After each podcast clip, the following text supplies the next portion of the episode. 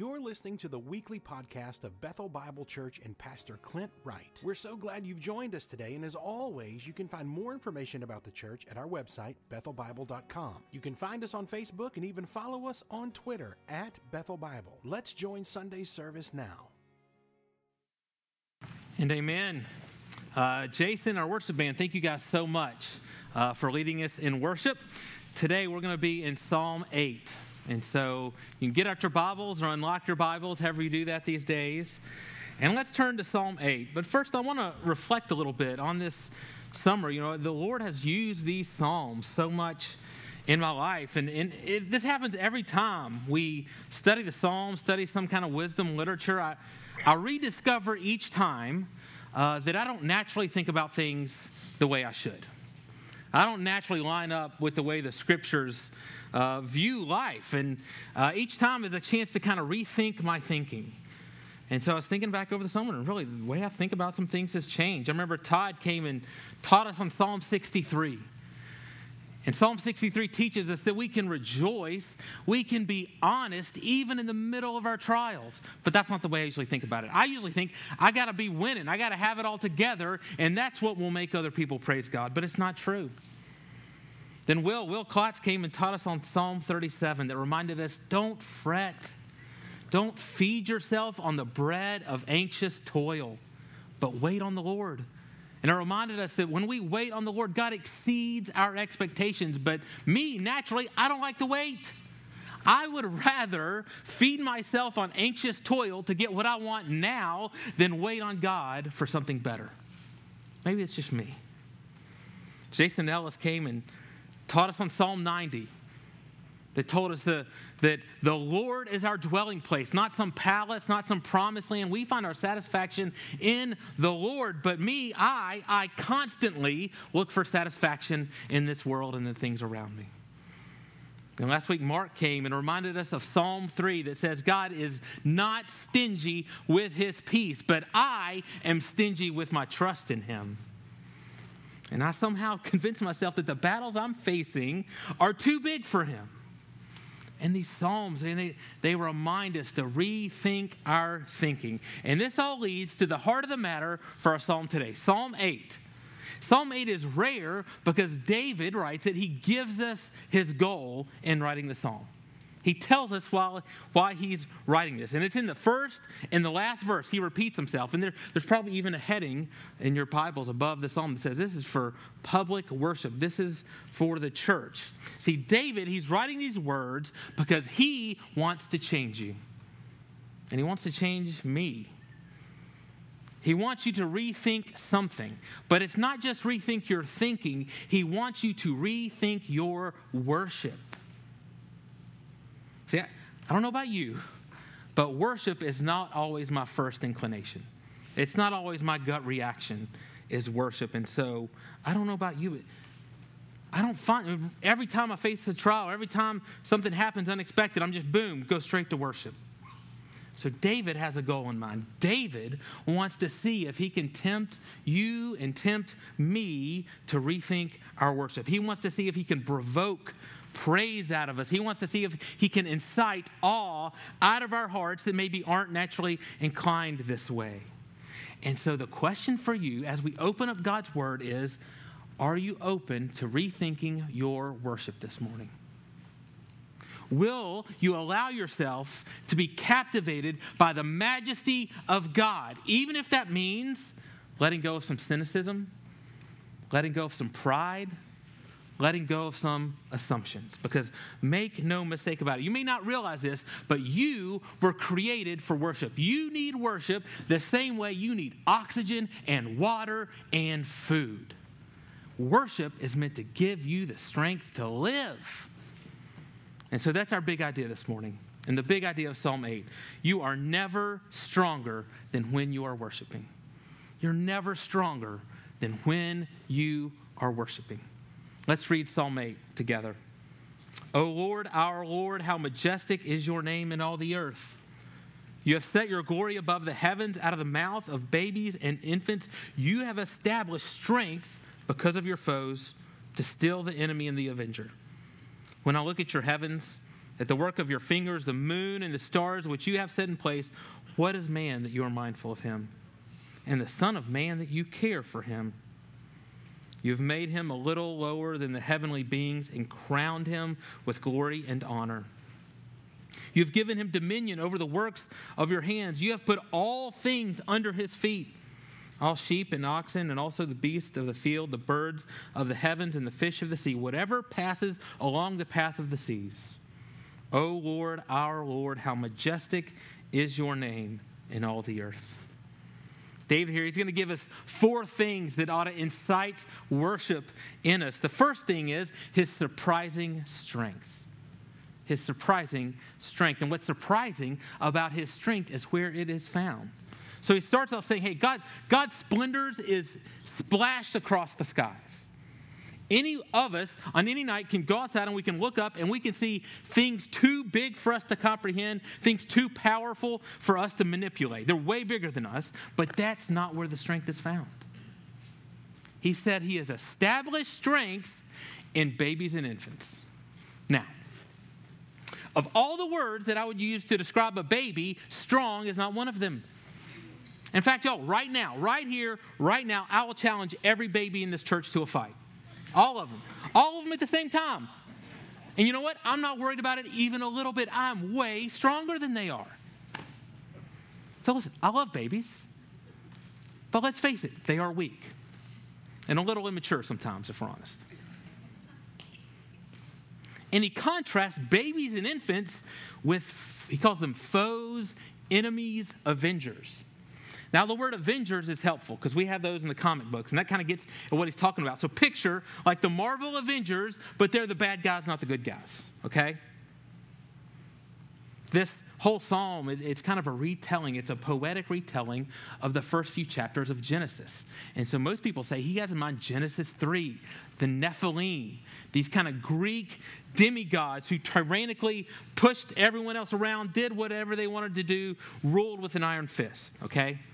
So picture in the ancient Near East, they would have pictured kind of the, the strongest, you know, most bulging muscle, hairy chested, tatted out warrior around. Okay? Maybe even think Goliath from David and Goliath. Now, those people, those Avengers, they're the strong ones. Now, also, guys, to understand how this would they would have interpreted this, we, we have to uh, understand the ancient Near East view of children okay, which was very different than today's view of children. So today, it's totally feasible. I could totally see opening Instagram and there's a parent on there just talking, you know, um, my babies give me so much strength. My babies make me so strong. They would never say that in the ancient Near East, okay? Never. The ancient Near East view of children was a little more like the view of children when I grew up in the 80s. So I heard a guy say one time, you know, I grew up in the 80s before children were important. This, it's best summed up. The best summary I've ever heard was uh, from Bluey's father. Have y'all watched Bluey? If you haven't watched Bluey, you need to watch Bluey. Our whole family loves the show. In one episode, the father sits down the, the siblings, Bluey and Bingo, and he says, I'm going to tell you a real life fairy tale about growing up in a wild place called the 80s. There were no helmets, Trampolines didn't have nets, and moms were allowed to be mean. It was a wild place. Now, in the ancient Near East, okay, their view on this whole spectrum was much closer to the kind of the 80s parent view. And we have to understand, y'all, they, they grew up in an agrarian tribal culture, okay? Survival was hard, it was always a struggle. You were always surrounded by enemies bigger than you. So, you love your children. You absolutely love your children, but you would not say they are your strength.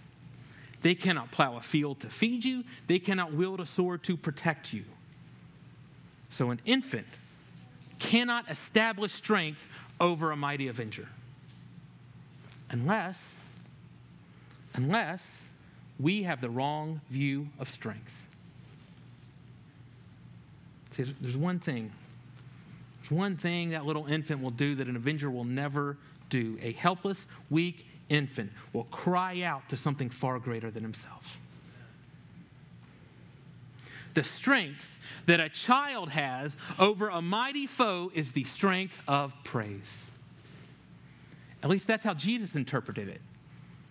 So in Matthew 21, Jesus, he's going around. So this is right when he cleanses the temple, you know, and kicks everybody out. He's healing the weak. And it says there are children in the temple, and those children begin to cry out to him.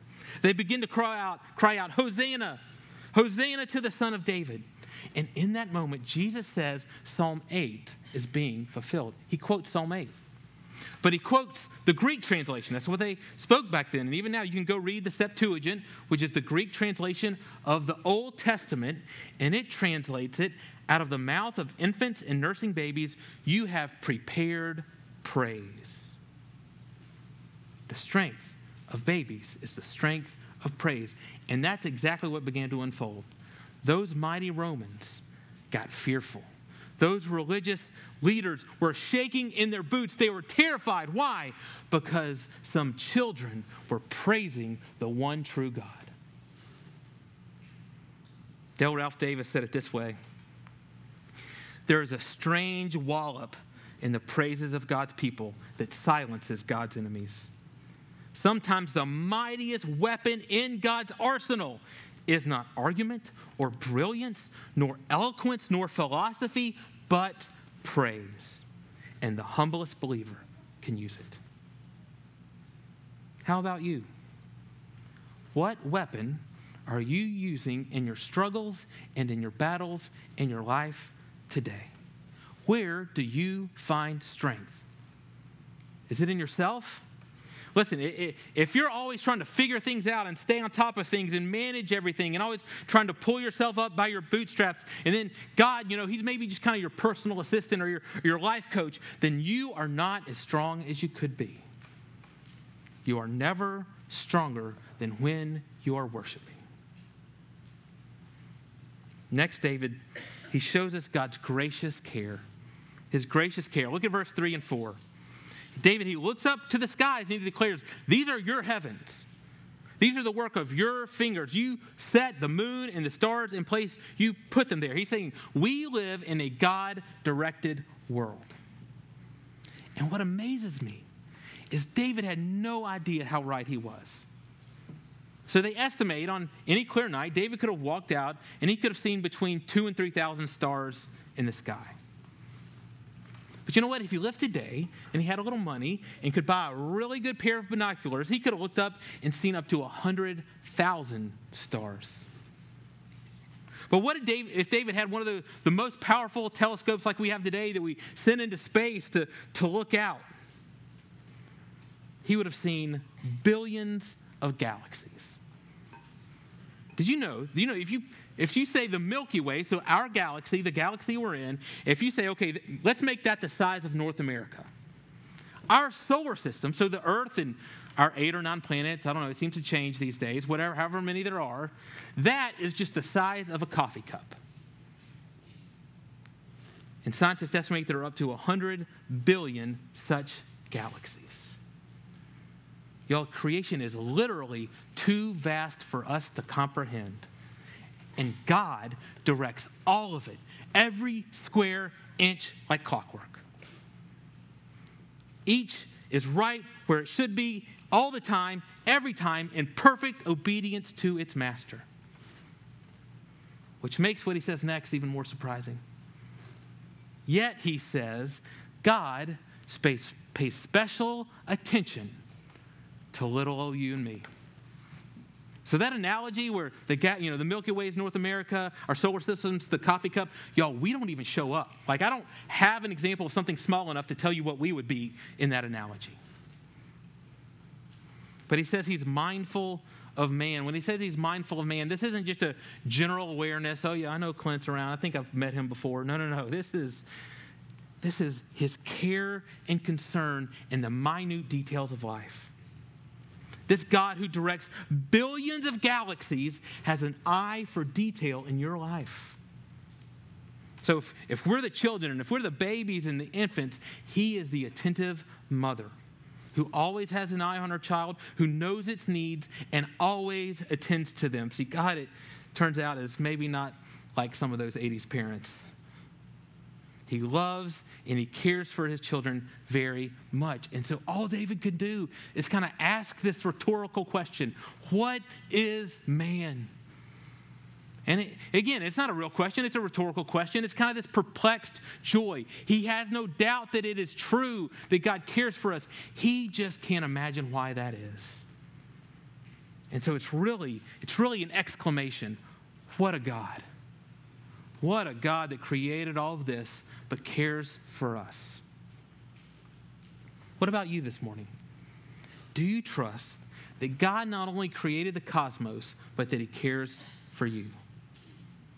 Do you know that He is attentive and mindful of you? See, I would guess that some, if not all of us, came in this morning carrying some burdens that God never intended you to carry burdens of worry and doubt and fear and insecurity, even maybe the burden of anger that life isn't working out the way you hoped it would. And so let me just ask you a question this, this morning. Would you like to set those burdens down? You can. You can do it because it's not all on you. You can trust yourself to His care. At least that's what Jesus said. I have to think Matthew, the writer of the Gospel of Matthew, loved Psalm 8 because it shows up over and over again in his Gospel. Matthew 6. Jesus said, Let this amazing cosmos, this amazing creation, let it teach you a lesson about my care for you. He says, Look at the birds. God provides for them every day. How much more will He for you, His treasured creation? Look at the lilies. God clothes them beautifully how much more will he for you, his treasured creation? And then Jesus rightly identifies this as a matter of faith. See, we often think, you know, my ability to trust Jesus is a matter of him doing things for me. Like if he'll show up and do what I need him to do, then I can trust him. But it's not true. Because this week you've got some things you want him to do, some ways you want him to behave. And if he does that, next week there will be more. And next week there will be more. And next week there will be more. And eventually you're just left with faith. Are you going to trust him or not? And he's like any good parent. He wants his kids to trust him no matter what comes. So now, now is the time for you to trust God. He has proven himself many times. He has put the moon and the stars in their place. And so you can trust and worship him today. Well, next, David tells us about God's clear revelation. We should worship God because of his clear revelation. So, the question is how does David know that God cares for him? Where did he get that idea? It wasn't just from the moon and the stars.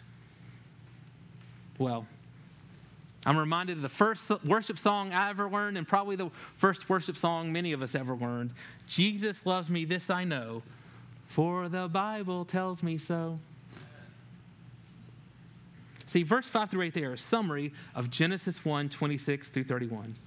He's saying, I know this is true because I read the Bible. I read Genesis. And we have to understand what he is saying about man is very different from what the world around him would have said about man.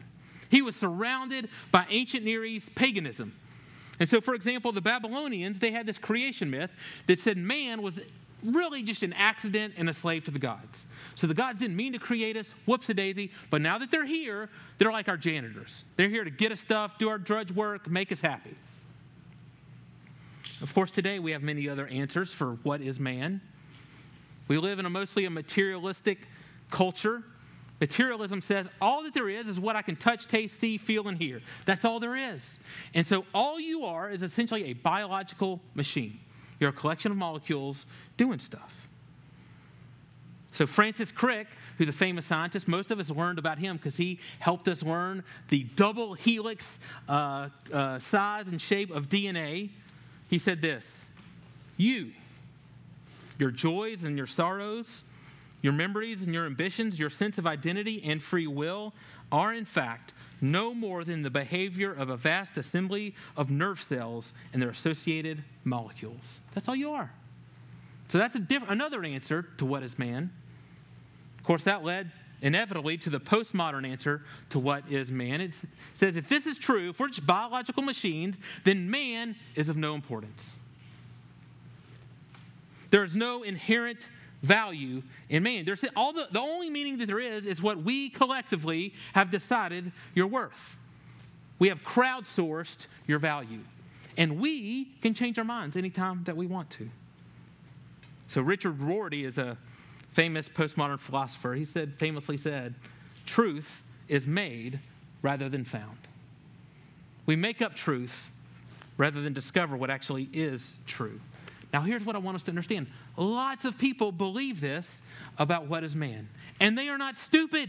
We're not all just smarter than they are. In fact, I would argue this is the logical conclusion if all you have is your own senses and your own appetites. Without revelation, we have no idea what the value of man is.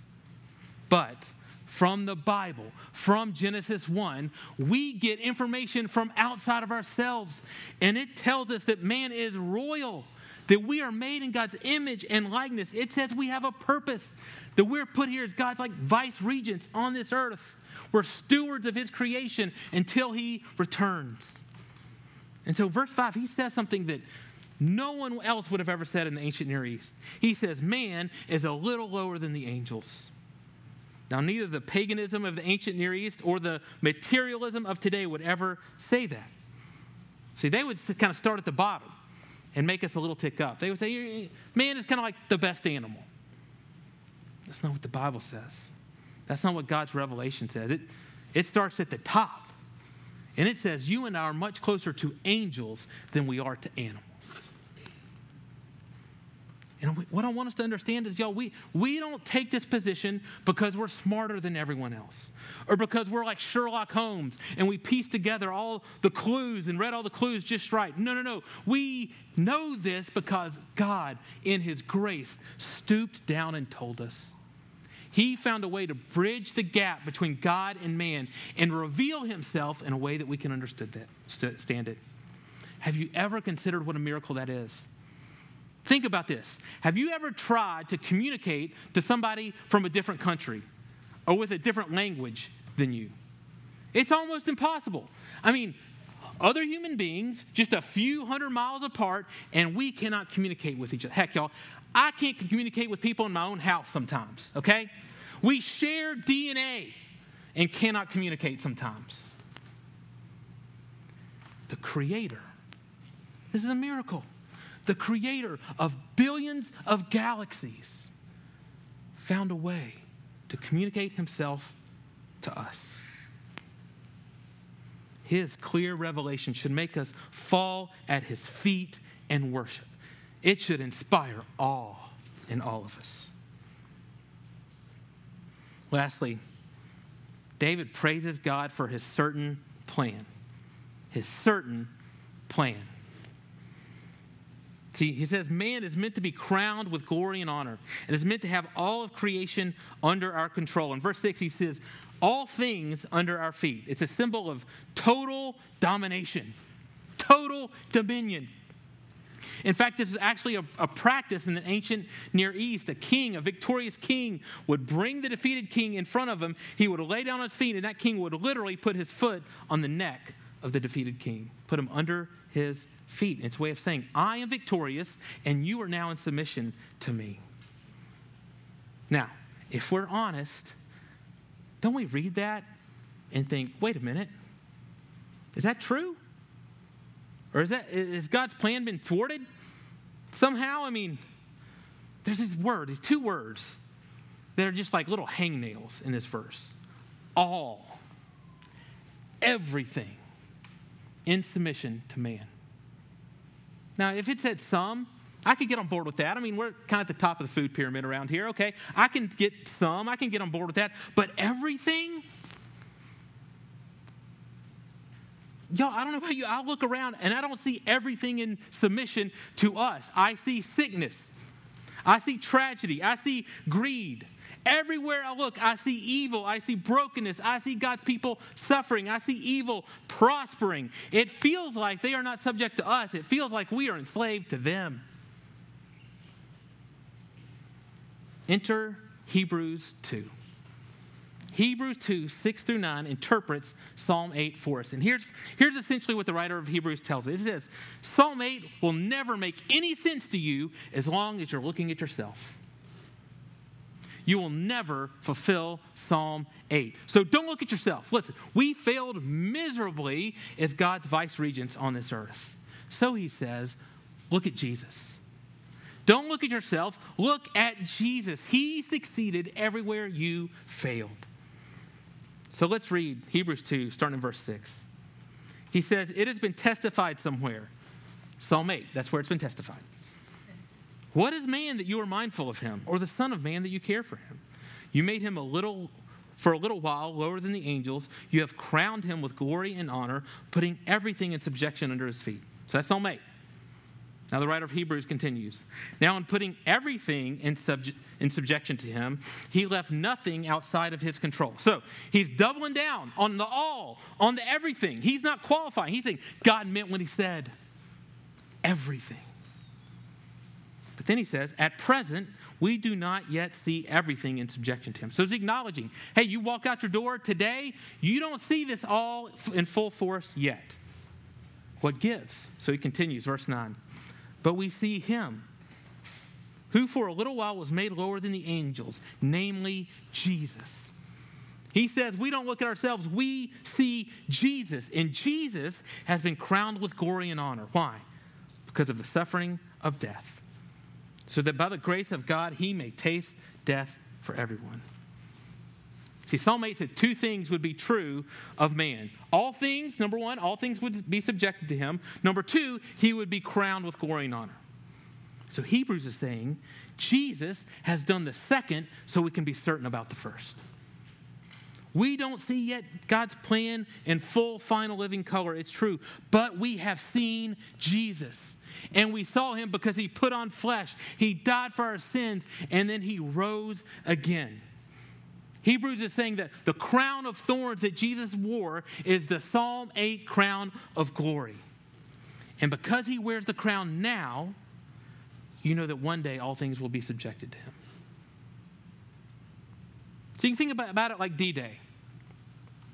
That famous great victory in Normandy in World War II. Now, after the victory at D Day, was the war over? No. Y'all, in fact, the war would go on for another full year. And so think about this the day after D Day, the day after that great victory, if you woke up in occupied France or in Poland or even in Germany, you're going to look around and what are you going to see? You're going to see a bunch of Nazi flags flying everywhere.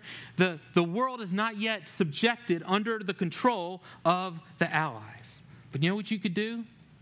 You could open up the newspaper Instead of looking what's in front of your face, you could look at Normandy. You could look at that victory and you could know that it was not yet fully complete, but it was assured. Because the Allies were crowned victors at Normandy, even though all things are not yet subjected to their control, it was inevitable that it would be one day. And wouldn't that change how you lived? Wouldn't that change the hope that you had for today? And this is why, this is why, men and women, you, we are never stronger than when we are worshiping. Because when you are worshiping, you are teaching your soul that God's plan isn't certain because of me. I'm not the Psalm 8, um, Psalm 8 man. God's plan is certain because of Jesus. He is the Psalm 8 man. So, as I think through this psalm, I really thought of two main applications for my life and your life. The first is this Fight your battles with praise instead of pride. Fight your battles with praise instead of pride. So, how most of us fight our battles is we do one of two things. We have one of two, of two approaches. The first is to think too highly of yourself. And, and when you do that, you say, I can. Maybe through my determination or my willpower or my smarts or my work ethic or my talent, in some way, I am going to overcome this. I can. The other is to think too low of yourself, and that's to say, I can never. I can never. And maybe I'm too sinful, maybe I'm too unlovable, maybe I've failed too many times.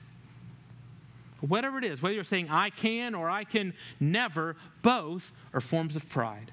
And here's why you're looking at yourself. Both are forms of looking at yourself. And Hebrews 2 says, don't look at yourself, look at Jesus. You don't need a mirror, you need a picture. Don't look at yourself, look at Him. So, this morning, where do you need strength established in your life? Is it against sin, against sickness, against brokenness? Maybe you're in the midst of some complicated situation, you don't know what to do. Or maybe you're in the middle of a trial, it's been going on a long time, and you honestly don't know if you have the strength anymore. Let me tell you, you will find far more strength in your praise than in your pride. In looking at Jesus instead of looking at yourself. So be like that weak infant and baby, weak, dependent, but full of praise. Say it with David, say it with those children in the temple. Oh Lord, our Lord, how majestic is your name in all the earth. And you'll find the strength. The second is this praise is contagious. Praise is contagious.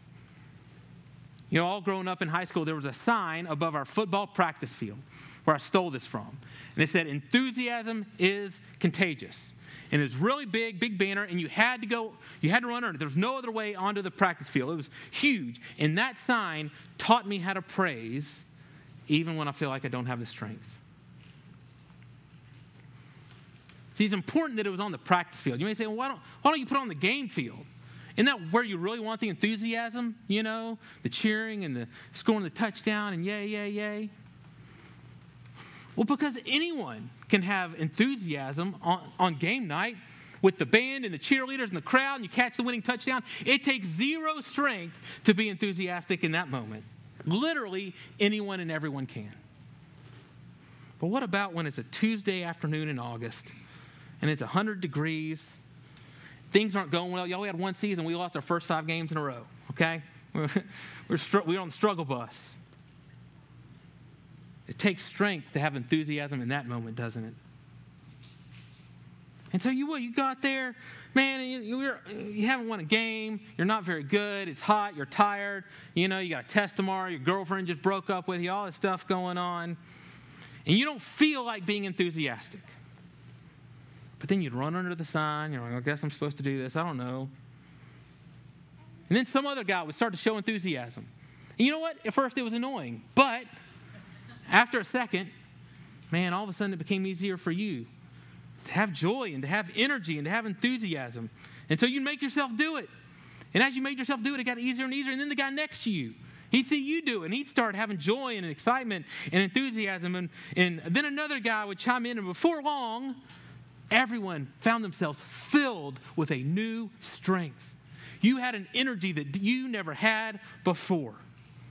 Y'all, it's the same with worship. It's the same with praise.